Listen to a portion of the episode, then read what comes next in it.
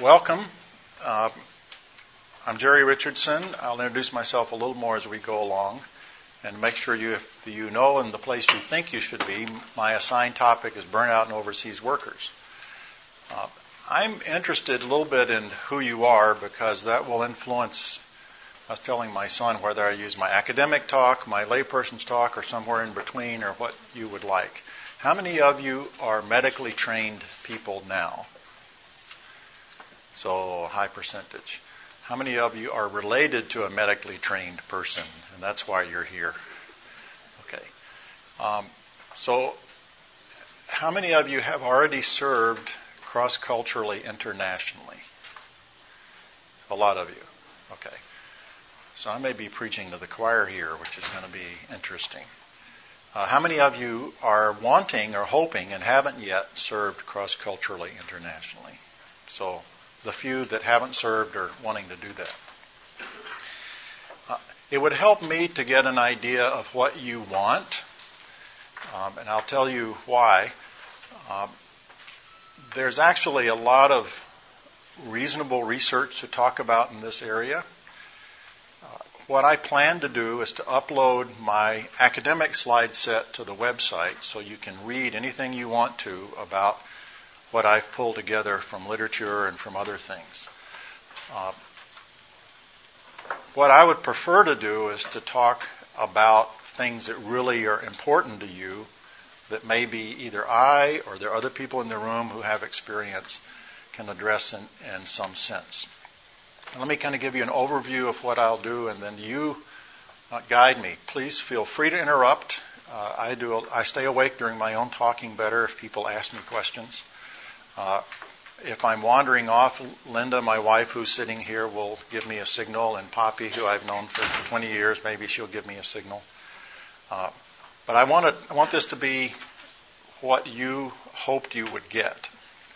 And without asking each of you, I have to take a crack at it based on what I put in the little blurb, and that is to review a little bit about the epidemiology, a little bit about what burnout is, and to try to focus some on primary, secondary, and tertiary prevention. That is, true prevention, prevention after there's already trouble, and prevention or intervention after there's big trouble. Uh, does that sound like an okay outline for most of you? And those of you that have already served, um, you can correct me and stop me anytime and redirect me. I'm a missionary kid, one that mostly grew up. I was born in Nigeria. My parents were missionaries. My mom was the first medical missionary appointed by the Southern Baptist Foreign Mission Board to Africa back in 1945. She was a pioneer woman missionary, as they were in those days. The woman who delivered me, Martha Stewart Gilliland, was the second woman appointed by that board to serve in Africa. And I was her first delivery there. Um, my dad was a minister uh, working, uh, supporting churches, supervising churches, teaching preaching and encouraging, who probably the last 25 years of his career fell in love with a group called the Fulani of the Fulbe, who are in that part of Africa. And since he was a country boy himself, he spent his time walking out to the village and visiting and getting to know them. I went to boarding school in the fourth grade. I'm the second of four. I was one of those kids that boarding school was not a good thing for. You know, I cried the first year and I'm sure it was terrible for my mom to have to leave me while I was crying. My brother, who was uh, three years younger, never turned a hair. It's like this is the best thing ever. So each kid is different, obviously, in those kinds of things. Uh, I came back to the States to finish school in South Carolina, finished high school. Uh, one of the um, culturally shocking experiences I remember happening was I was sitting in my high school class when John F. Kennedy was shot, came across the intercom and there was cheering in my classroom. Some of you are old enough to remember those days. Uh, coming from Africa, this, like this is a really crazy country here that we're doing this kind of thing. I went to college in Birmingham. That's where I met Linda. Uh, we married in 1969 after my first year of medical school in Baltimore. I, I was the token poor Southerner in Johns Hopkins that year. I think they accept one a year or something like that to kind of meet a quota. Uh, I had a great time in school, did internal medicine there, for a couple of years, went to Rochester, Minnesota, Mayo to do more internal medicine, was forced kicking and screaming against my will to do a psych rotation because the woman who set up rotations for internists made me. And I, I volunteered to do CCU, anything but psychiatry. Well, I was at the end of three years of intensive internal medicine training, all hospital, and I walked into a place where I was going to be paid to sit down and get to know people. So I was converted. Went and did a psych residency, and that's what I've been doing ever since. My involvement with this has been starting as a kid. I remember, in retrospect, missionaries that I grew up with. They were my aunts and uncles who were severely burned out. Uh, as I got finished with my medical training, I started volunteering with the denomination that we belong to with, for missionary care and would travel to Congo and Ecuador and other places and saw a lot of this that was not identified very well. Uh, became involved in the Mental Health and Missions Conference, which meets next weekend in Angola, Indiana. If any of you want another conference that's really great about addressing uh, missionary care, it's like my internet security is talking to me. Um, and then became involved in the Christian Medical and Dental Association uh, Commission on Continuing Medical and Dental Education, which has these conferences alternating Thailand and and uh, uh, Africa. And at those conferences was sort of the camp counselor for quite a long time and got to the point of knowing and seeing a lot of this phenomenon. Let me tell you a couple of stories um, from this experience. Uh, when I was a kid, I clearly remember one of the missionary family who basically never did anything. This person basically stayed in their home. They ate and slept. I think they had a job, but none of us kids could ever figure out if this person really had a job because they never seemed to do anything. They were always sort of maybe making it to church and maybe making it to missionary prayer meetings but year after year after year, uh, then some they'd come home on what was supposedly be a furlough, and they'd come back looking worse, more exhausted and more tired because, of course, home assignment is not really rest for most uh, missionaries or cross-cultural workers. Uh, it wasn't until I grew up and kind of got some thinking going that I realized this person really wasn't lazy, I don't think. The missionary community tolerated it. I'm not sure that was a good thing in retrospect.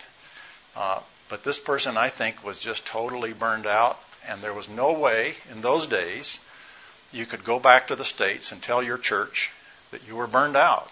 I mean, not going to happen. The churches did not understand that concept, didn't understand what to do with it, and uh, maybe we're better today. I hope we're better today, but I'm not sure how much better we are off today with people who come home and need what people need. We went to Papua New Guinea for three months, uh, helping out short term with Wycliffe. I was helping out in the medical clinic to give somebody a break. And the same thing happened. I remember uh, a compound, some teams in which there was one member of the team that seemed to never lift a finger, never did a thing. And as I got to know the situation better, it had been accepted that this person was just non functional. Uh, and they were somehow considered to be better off non-functional there than being non-functional back in the in the home country. Uh,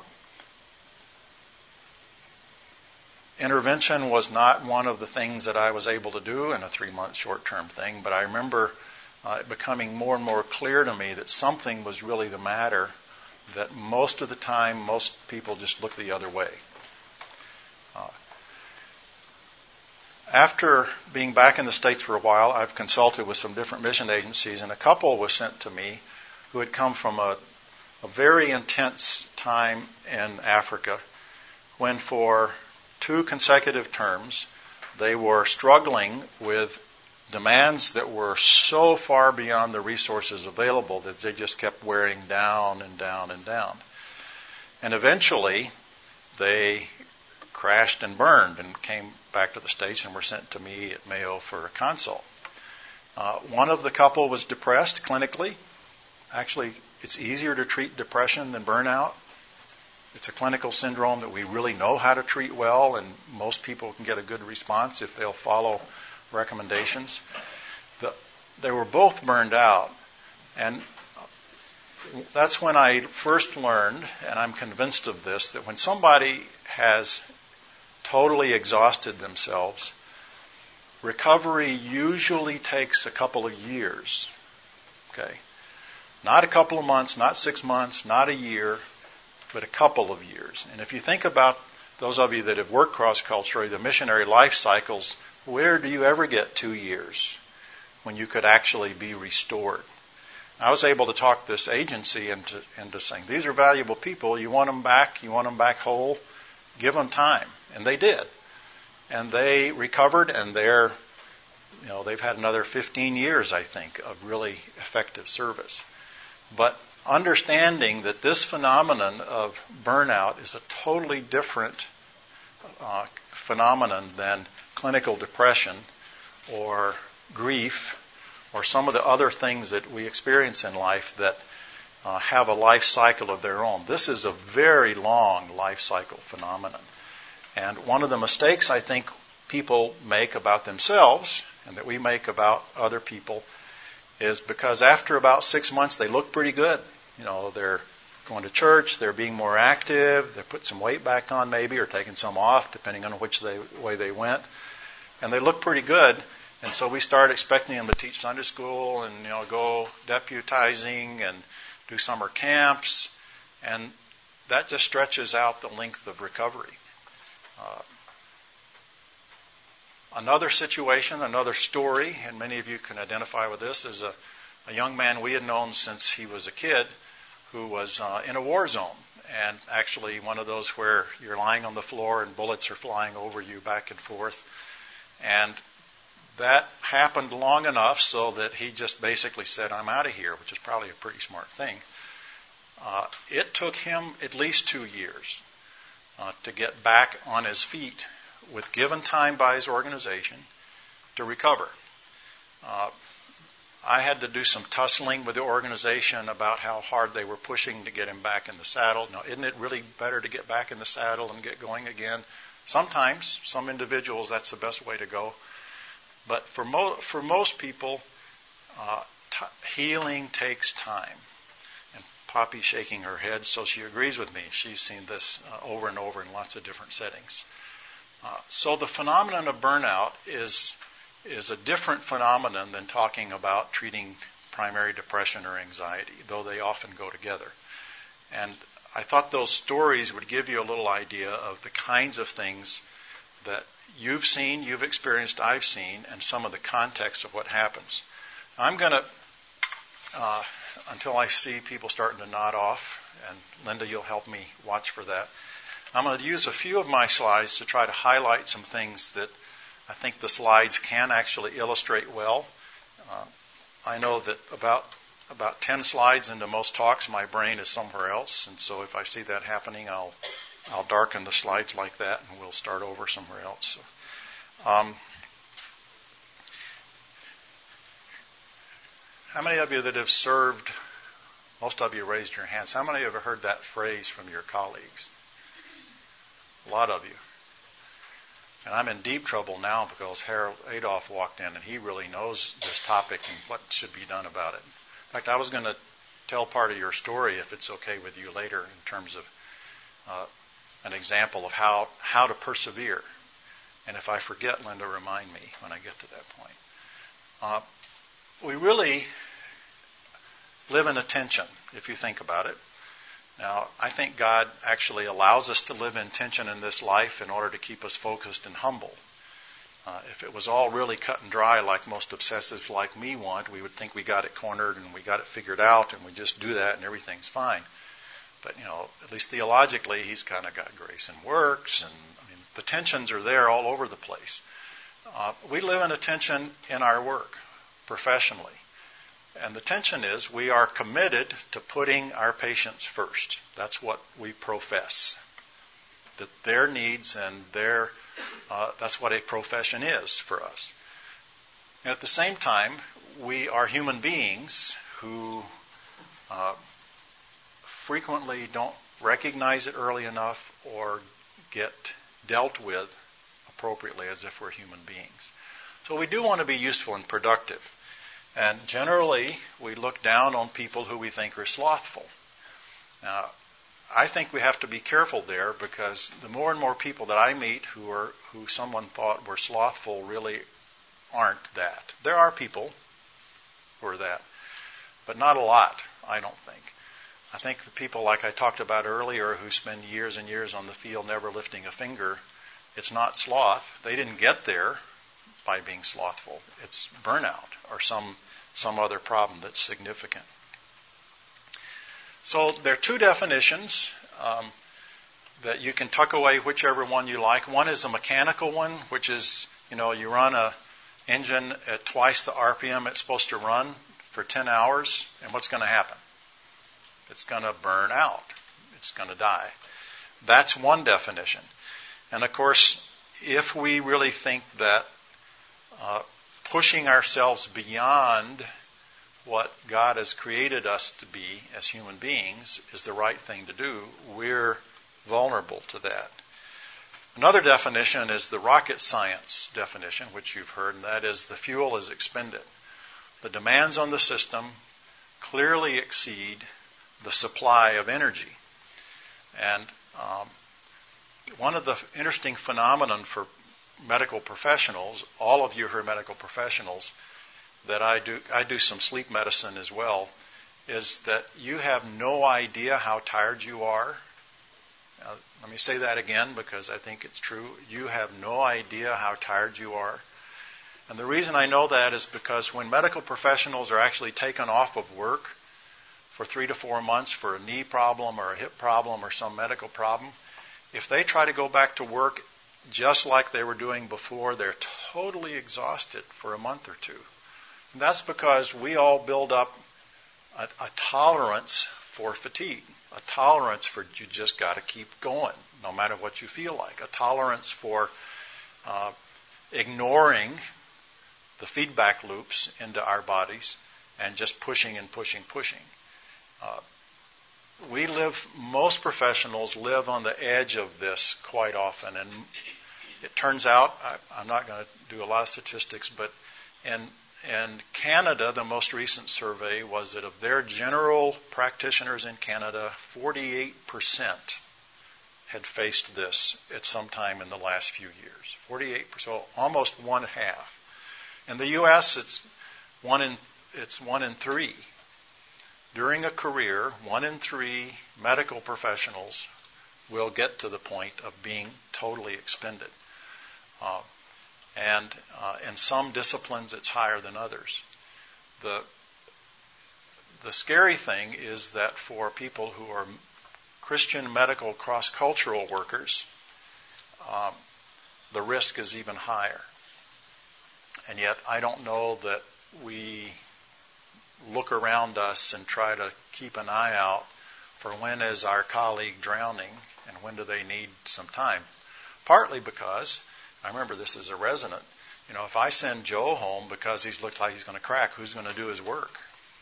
You know, and so there's this bind about caring for each other and setting limits and uh, so if somebody can work on it 30%, well, that's sure better than if they leave and I got to pick up their 30%. That's the kind of phenomenon we get stuck in in limited resource settings where we expect to keep going 100%. Um, now, seldom do we admire and encourage those who maintain margin of energy and time. Uh, we don't often select our Christian heroes from people who demonstrate this well. Now, here's where I can stop and tell a story of one Christian hero who does. And Harold, if I get it wrong, you can correct me. But I remember, I think it was at your um, your uh, talk for us at Christian and Dental Association as the Stewart lecturer a few years ago. When you mentioned, because the challenge to the Stewart lecturer is to speak to the younger generation and, and how do you do it? How do you persevere for 30 years? What is it that God has done in your life? How have you partnered with God? And one of the things I remember clearly Harold talking about was that sometime early in his career, he decided to set limits.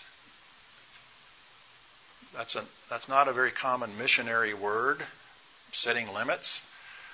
And as I recall, basically, there were two guidelines, and Harold, correct me. One was if I can't get the surgery done by 10 or 11, I probably should just do it tomorrow, most of the time. And the other is between midnight and about 6 in the morning, I tell the nurses in the hospital, this is a, this is a hospital in Africa, if you can at all handle it without me, do so.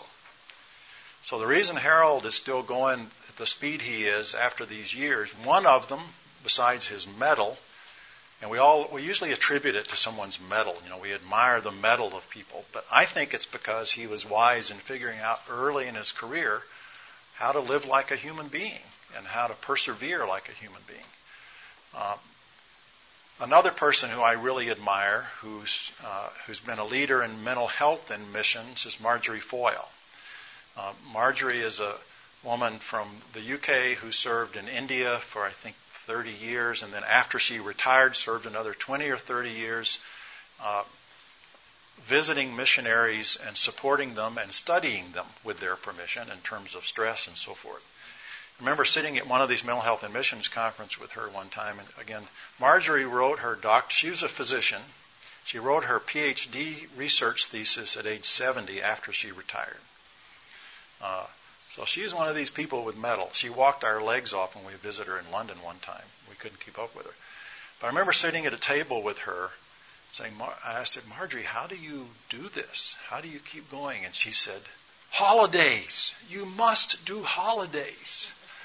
Now you laugh, but that's a critical part of how do I persevere in this excessively demanding environment that I work in. Um, and again, unfortunately, as this slide says, we, we sometimes reward chronic self destructive behavior rather than uh, try to hold people accountable for it. Now, these are the burnout symptoms. I don't have to dwell on them a long time, but basically the question you know, one of the best uh, papers on this was Wendell Freest in the Taiwan Missionary Quarterly in 1996, and I've, I'm, with his permission from the journal, ha- have uh, used some of this. But basically, how many of these symptoms would you see are God's will for His children doing His work? Uh, again, these slides are going to be posted on the website, so you don't have to panic and try to write everything down because I'm going to move uh, I'm not going to rely on slides the whole time. But negativity and cynicism. Uh, I saw that as a kid in the missionary community I grew up in. Uh, I saw it as an adult going back to some degree and work in a hospital where I was born for a while. Uh, sometimes we say, well, that's just that person's personality. They're just kind of a negative person, or they're just kind of sarcastic. Uh, you know, they, they just are distant people, and maybe they have been. Maybe that's the way they were when they were 20. But a lot of people become this way over a long period of distress. That is, their their demands exceeding the supply of energy and resources. And here's here's the next 16. Short fuse, lots of physical ailments, blaming others, inappropriate guilt, just hanging on. Um,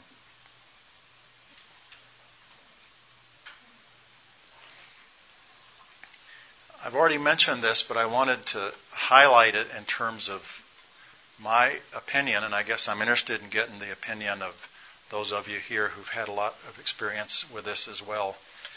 Is restoration from getting to that state takes years. And um, one of the challenges, I think, of North American mission sending agencies is to figure out how to recognize that without feeling like people are playing the system. You know, surely they're well enough to go back. They're just buying some time by complaint. You know, you've heard those kind of things, and there are people that do that. That's the trouble. You know, there there there are some who do that, but the vast majority of people who aren't ready to go back aren't ready to go back. And it's because they haven't healed. And uh, if you think about it, if somebody um, somebody gets down to 40% in their tank, and they get it back up to 70%, they may be they may be good to go. But after two or three years, they're back down to 30%. And then every time it refills, it doesn't refill all the way if all you do is demand and give and demand and give and demand and give. Uh, in the 1970s, uh, Dorothy Gish did some of the first missionary stress work, and number one in her list was confronting other missionaries, conf- primarily missionaries, though nationals. That was the greatest stress. Uh, others, as you see, were uh, were there but less intense. Down to the avalanche of change, which is those of you that have done reentry from working in really uh, resource limited areas know what that is in terms of heading back in here where there are 50 different kinds of bread to choose from and you get stunned when you start to walk down the aisle. Uh, too many choices. Now, uh, Marjorie did her study, and basically in the 90s, what she um, what she came up with was the stresses were the same, but they ranked differently. Uh, adjustment disorders were related to occupation, children, home country, and so forth, but primary affective disorders weren't. And what's interesting is that there were significant somatic symptoms in both of these groups. It works both ways. Uh, there, I think there's some degree of generational change in how this is manifest. In my generation, my parents' generation, depression, sinful, not something Christians do. I just really have bad headaches and I can't get out of bed. And I don't have any appetite. And I can't sleep. And I, I'm so discouraged. All you can run down the depression symptoms, and we would we do physical symptoms or other symptoms for them. I think there's a generational change in which people are more open to recognizing this is a clinical syndrome that has a name, has a pathophysiology, has a known natural history, and has a known set of interventions. But what Marjorie found out was occupational stress was number one in the 1990s, and other things uh, fell below that. And the things that were stressful occupationally, if you think about it, are things that are particularly important to medical cross cultural workers. The overload. How do you set limits? How do you say no? Either the technology is racing ahead of me, or I'm so frustrated because I can't keep the technology up with me. Those are both extremes that people struggle with. And in many places, uh, even in large urban areas where people serve, there's professional isolation. And uh, if you've if you've been overseas, you come back, you you practice with a group of people, you realize, I think, uh, I mean, sometimes it's not so good, but most time you realize what you missed about having colleagues around who are sharing the same kind of problems. You can tap somebody on the shoulder and say, you know, what would you do with this, or you know, this really is puzzling me. Uh, peer review, a lot of those things are very, very missing in a lot of places where people, even large urban areas, are working isolation from other professionals. Um, working relationships, Marjorie found to be quite a big part of the problems. Again, not necessarily conflict, but sorting out a healthy relationship, uh, both with leadership and with colleagues. Now, that's not that much different than where I work in Rochester, frankly. It's just, I think, amplified and intensified when you have more limited choices. If you're out in the middle of somewhere and you're stuck with these five people and you don't have many choices, then that really is a much more intense kind of difficulty than if you're where you have options, which most people in this country feel like they do. Uh, dual career families, marital stress, these are some of the highlights that Marjorie found. Loneliness among singles, and then reentry stress. Uh, one of the important conclusions from her study, which again I think is one of the few good studies out there about us, about you, uh, is that if you have a family history of major depression and you've experienced a major depression, you have the highest risk of experiencing it in your service. And simply being aware of that and making plans for how to deal with that can save an immense amount of pain and suffering. Uh, without without doing that, in my mind, it's similar to taking a brittle diabetic and sending them to Cameroon, where they're 50 miles from a refrigerator. Um, unfortunately, isn't it true now that essentially all insulin is refrigerated insulin? Is that true? Those of you that work around the world? So, um, it didn't used to be that way, right? Porcine insulin didn't have to be refrigerated. So the modern technologic developments have made it much, much harder to put people with certain problems in more isolated circumstances. Now, the last piece of information I wanted to share is the most recent. The CMDA CMDE Commission uh, commissioned some research among those who attended our conference with their consent. Uh, and basically, we, we were trying to find out what is medical missions like these days. We haven't had a good understanding of what medical missions experience is like. This is a very long survey. I'm not going to go into detail now. Um, it's uh, worth discussing in great depth at different circumstances, but these are the things that they identified from, I think it was three to 500 people who responded uh, as the main challenges to medical missions work. Not enough qualified workers.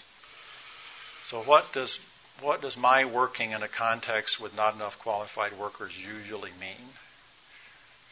It means I'm picking it up. Or I'm stuffing my frustration with someone who's not qualified doing something that really is not up to par. Uh, what about cooperation with system bureaucracy and other systems? Uh, that, again, I'd, I'd, like to see heads nodding if you've experienced that, but I see some heads nodding from many of you. Uh, that actually can, can be a major hindrance, and it's not something necessarily that you get trained in before you go uh, in your pre-field preparation.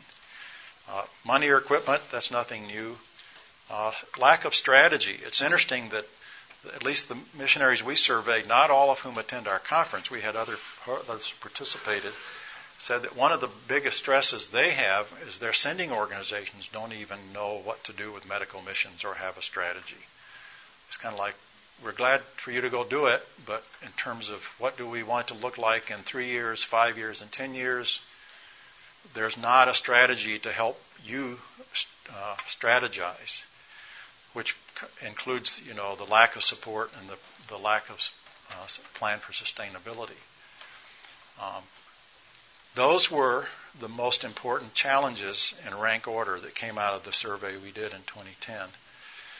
In the same group, 50% of those that responded said that sometime in their career they had experienced anxiety at a 4 out of 5 or 5 out of 5. That is, if zero is none and five is, is the worst anxiety you can experience, half of the half of the group surveyed said they've been there. Now we didn't. It was a long survey. We didn't find out how long, how frequently. Was it just one panic attack when you were stuck in the back of an airplane, like I had one time, or was it ongoing? But the implication was that significant high levels of anxiety can occur, do occur, and can have an impact. They suck the energy and wind out of you. The same survey we found that about 30% have had a depression at 4 out of 5. Okay. 4 or 5 out of 5, as bad as you can imagine depression being. 30% of our medical missionaries we surveyed. Uh, that's about twice the population basis in the United States. So you are vulnerable. And uh, unless you understand that vulnerability ahead of time and do something about it, this is the kind of thing that can really suck the energy and productivity out of you. Now, two more things I wanted to talk about from uh, Wendell Freist that I think are helpful I hope we're helpful to you, both in understanding yourself and in people that you work with. Uh, what he called missionary personality types. So his type A isn't our, it's somewhat our type A personality. But again, self worth based on achievement. Always in a hurry, multitasking, over planning. I never can get enough done. Chronically worried, frustrated, never good enough. Um, I think it's hard not to be that way if you're in a place where people are really, really sick and you feel like if you don't do something, something really bad is going to happen. Uh, on the other hand, uh, there's some underlying assumptions here that probably need to be talked about and challenged uh, within yourselves and your organization if this is one of the things that's dragging you down. His type B personality was the overgiver, not the overserver, not the overachiever, but the overgiver. And I think most of us who do uh, medical work actually have substantial parts of both of those in our personalities. We do it because we want to give. We love people. We want to serve them. We want to help them. And we also want to do it right. And we want to do all of it right all the time. Um, as he said, neither is bad, but there's definitely risks that accompany those. And unfortunately, we tend to encourage that in other people. You know, it is true that if you want something done in your organization, you ask the person who gets stuff done who probably already is doing too much. And uh, if our organization is primarily task oriented, that's a pattern that happens. Uh, and if our organization wants to have things that can be measured in order to have reports so that we can report, etc., then a task is something that can usually be measured. So there's kind of this built-in system that promotes this particular kind of kind of difficulty. And uh, uh, celebrating people who set limits is not a thing that many organizations or many of us do if we're in a really difficult working situation. Uh, this is depression. You all know the SIGECAPS already if you've been to medical school at all. And the major risk is a family history, and it turns out uh, exposure to adversity the higher adversity exposure with a family history of depression, the higher probability of someone experiencing a significant clinical depression. Now I'm going to uh, get to the prevention here, and then we'll have, should have plenty of time for questions. Uh, the first one is, at least in my mind, I think about this as the Adolph rule, and that is remember we're finite human beings. Uh, even in a place where people are really upset with us for acknowledging we're finite human beings. Uh, God created us to need exercise, fellowship, food, relationship, worship, rest. Uh, and even though some of us think we're this way, you know, John Woods, one of my favorite people, says, unfortunately, a lot of us consider ourselves to be deities instead of human beings it's easy for us to get that mantle. Uh, recognize we're fallible and we're, we will blow it. Uh, interesting recent study of depression and stress among medical interns in the United States. The, the highest source of stress wasn't work hours, it wasn't conflict, it was feeling as if I blow it and somebody sees it, I'm toast. And yet, how realistic is that expectation from any of us? But we sort of project that. Um, everyone else, no matter what they look like, is human. In fact, if you if you look around, a lot of people are struggling. So he has a, a theological uh, set of interventions. A Christian is a perfectly free Lord of all, subject to none, according to Martin Luther. A Christian is a perfectly dutiful servant of all, subject to all. And Jesus was both the Son of God and the suffering servant. In fact, if you want to think, if you want to have a framework to tuck away for a model of how to live, think about Jesus. Uh, he certainly gave himself. He certainly gave himself completely. Uh, but in, in ways in which he had control over his, his activities and his envir- environment, he took care of himself. He ate, went off to pray, he would rest, he would try to get away from the crowd so he could be with his disciples. Uh, when we generate our own trouble, then I think we need to be held accountable for how we're going to deal with that. Scripture is full, you know, Romans 8:28 and all these uh, scriptures are full of the fact that stuff is going to happen to us if we're Christians. Uh, if we don't start out thinking that, if our expectation is stuff is not going to happen, we're going to be in big trouble because the difference, dissatisfaction is a difference between expectations and reality. And instead of entering life, entering professional life, missionary life, expecting that stuff is going to happen, uh, and recognizing that that's not what the bottom line is. It's not the stuff that happens. Uh, I can't remember the whole list, but remember sword, nakedness, what's the whole list? Uh, and somehow we're conquerors in the middle of that. Well, we're obviously not conquerors by escaping that or by it never happening.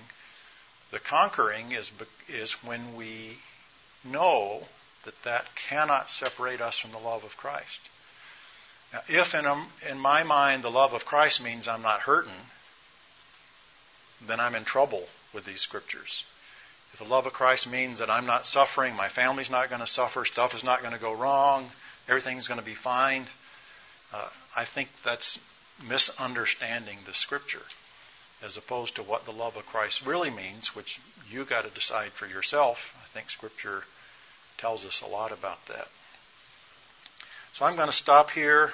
Uh, again, both of these uh, move from a slave modality to a daughter son modality and get back to the slave modality without losing the child modality. That's the tension that I started out talking about. We're going to live in circumstances where uh, doing everything exactly the way it needs to be done is not going to happen. So, what do we do about that? And how do we find a way to thrive for our careers rather than just survive? And I know at the CMDA conferences, I find it very sad when often, as kind of one of the camp counselors, I listen to people who really are just barely surviving. You know, uh, some will say, if this conference weren't coming up, I've heard this five times at one conference. If I didn't know this conference was coming up, I was going to kill myself. Medical missionaries who are very devoted followers of Christ. Uh, how do we let each other get to that point? Or how do we let ourselves get to that point? And I think that's my challenge for you is to figure out in this context of the realities of the things that life puts in front of us. What do I have control over? And what do I do about those things I have control over? I don't have any control over whether the government will give me a license or not, or closes down my hospital or not, or et cetera, et cetera. Uh, I do have control over whether I get some sleep at night, and whether I preserve time for worship, whether I spend time with my family, whether I realize, you know, Sometimes we're not going to see all 300 patients in the clinic today. It's not going to happen. Uh, but that's a very individual thing that I think each person has to come to terms with for themselves. So I'm going to stop there and ask you to engage because I a number of people in here who have a lot more wisdom than I do about this. And uh, pitch in and what your thoughts are about dealing with dealing and preventing burnout and depression or questions. And if I can't answer it, I'll find somebody here who can, because I know some people here who probably can.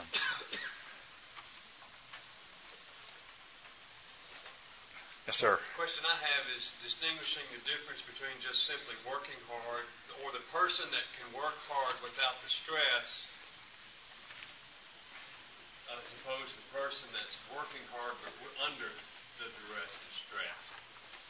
I mean, as I look at Paul in the Bible, he looks like he was somebody that was, you know, none of us could keep up with Paul. But yet it was how he was managing or handling that work. That's a question. I'm not trying to make a statement. I'm trying to put no. that as a question. So the question for the recording, because they want to hear what people have to say, is: Is there a way to distinguish between uh, someone who is thriving, working hard, under a great deal of stress, and someone who's not? Is that a reasonable way to reframe it? Identifying the person, just because this person has is working real hard, but they he or she may be very healthy emotionally in that situation, and have another another person almost doing the same task, but yet doing it under a lot of stress, a lot of anxiety. Identifying the difference between yeah. the two. So are there are there any uh, straightforward, simple ways? Actually, Tait Shanafelt is a hemonc guy at the clinic who I work with. I've known since he was a resident, who has looked at stress among doctors in general in this country. And, you know, there are these long stress inventories and burnout inventories. And the, the, he came up actually after doing some comparative studies with basically two questions. And one is, uh, am I thinking negatively about my patients? When I start to think negatively about the people I serve, that's a big red flag. And the other is when I start negatively to think about my colleagues. Uh, those seem to be, in terms of specificity, sensitivity, statistical stuff, to be about as good as the long surveys that we do. Uh, so just that turn, and it's an, it can be a simple attitudinal change. And sometimes, like I said, sometimes we think, well, that's you know, this person's probably been negative since they came out of the womb, and that's just the way they are. But you have to guess, second guess that sometime. I think. Yes, sir, or yes, ma'am. How do you determine um, when someone's tank is filled back up enough for them to be able to return to a place of service when you've had that component? Yeah, good question. So, how do you determine when, if somebody has been brought home to heal, when they're refilled enough? Um, the way that I've done it is by having a long term relationship with them during the recovery. I don't know how a person does it whose job it is to do pre field exams and say, you know, blood pressure is fine, pulse is fine, blood sugars. I don't know how you do that as well. Most people can tell you unless they've gotten so burned out that they're just looking for a way not to have to ever go back. And I think identifying that is important. There's some people who have a really, really hard time saying, you know, that was that. It's time for me to move on. And sometimes people need help with that. Um, but again, the, if if the symptoms are gone, usually I think the symptoms usually go away in six to twelve months. But I think it takes again on average a couple of years for people to be restored. Poppy, what do you think? You've you've been involved in looking at this. I, I agree with you. sometimes you do. Just think of a, a lady who, you know, broke down, and the husband wanted to stay on the field, and she just couldn't do it. And I saw them a couple of years later, actually in Australia, and it blossoming. And it just takes time. Yeah. Sometimes just the removal of the stress, you have to get out of there. Yeah. So if you couldn't hear what Poppy said, she said takes takes time and removal of the stress long enough for healing to take place. You know, it's, I think a little, a little. They're not some good, not good medical examples, but if you have somebody has a real bad sunburn and they're almost okay, but you do this again a little bit, you know, it's going to take them that much longer. And uh, even after the after the skin is healed, it's pretty sensitive for a while. At least for me, I have to get to know the person well enough to have a sense that their resilience is returned. There's a huge uh, literature on resilience now, which I'm starting to learn and study. But uh, I think I think there aren't. I don't know of any good tests that you can say you can jump over four foot six now and you're good to go. I, don't really know. Maybe others have good ideas about that. But yes.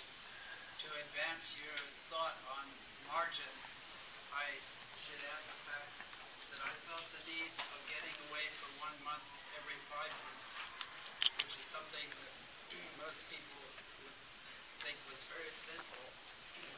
But I found as the only doctor at a hospital, mission hospital, the only way I could keep going.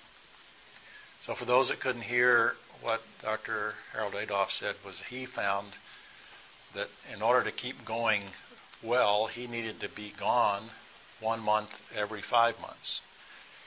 And of course, some people think that's sinful, or what, or why would you do that? Well, here's an example of why you do that, because you, you're still here, still going strong. So, you had a question over here, sir. Yeah, so, um, uh, in addition to all the, I guess, research facts or physiological and from a secular standpoint, those factors, like those are, I think those are definitely legitimate. How about, um, is there any evidence, you know, showing this group of people that's more disciplined in the Word and in prayer lasts longer, or anything like that? Like, you know, tapping into to God Himself more consistently. I I don't know of anyone that studied that. I don't know if any of the rest of you know about that. I think I mean that's you know, part of part of the question is uh, does our faith and the Holy Spirit's power enable us to do that which is far beyond what our bodies are designed to do longer? I mean, is that sort of how the question is phrased?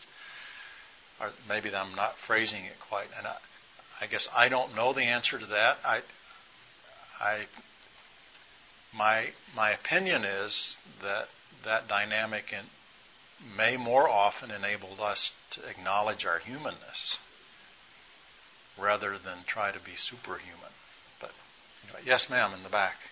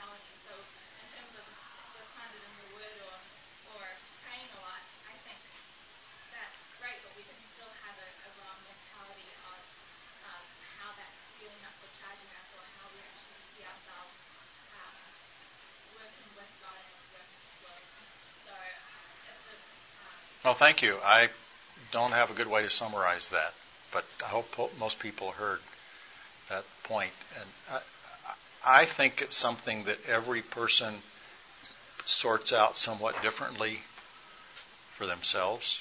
Um, we're all fallible. We're all broken. We're not going to do it perfectly. Uh, but if they're uh, know, what, one of the things about working in a huge institution like I do is you realize that you are expendable. And not that we're expendable in God's work, but uh, am I necessary? Am I necessary for God to get this job done? And I think sometimes we get stuck in that. That well, I'm the only one here, so obviously I'm the one that's necessary to get this done. Instead of no, this is God's work. He's got me here, and He probably wants me here for the next five or ten years. So how am I going to do that, knowing myself and my limits and so forth? Our time is really up, but and you're free to go. But if you have other questions, did you have a thought or? I have one. It's, it'll be short. Um, I'm extremely type A myself, so I'm trying to imagine how you would confront someone who you see as having burnout, how you would tell them you're working too hard, need to set limits. Because I know I wouldn't respond to that well. So I'm trying to think of how, like in a team, a mission team, how you would approach someone. Well, the question is how do you approach someone who you suspect is having a problem and they don't see it? Which is unfortunately the nature of almost all of us all the time. That's why we need other people. Uh, it, if it's if significant burnout symptoms, they usually can be documented in a way in which somebody can, you know, conversations are great, but a lot of times seeing something in black and white, well, I'm able to see it. My defenses get around. So, you know, if if my colleague is willing to say, you know, you've really been hypercritical of this nurse or that intern, whatever, and uh, a number of those things, and to say I'm worried about you. Now, again, because being vulnerable is not a strong suit for many human beings, we don't take that well. But unless you try, nobody's going to ever have an opportunity to consider and reflect on it. So, you have other ideas since you say you're one. How could somebody deal with you better? Slap you around? Is that the way you do it? So, uh, thank you for coming. There's another session or dinner or something starting. How did we find this on the website? Uh, it, I'm told that there's a place I can go and post my slides. Medicalmissions.com. Medicalmissions.com. Okay, Evaluations at either door, please.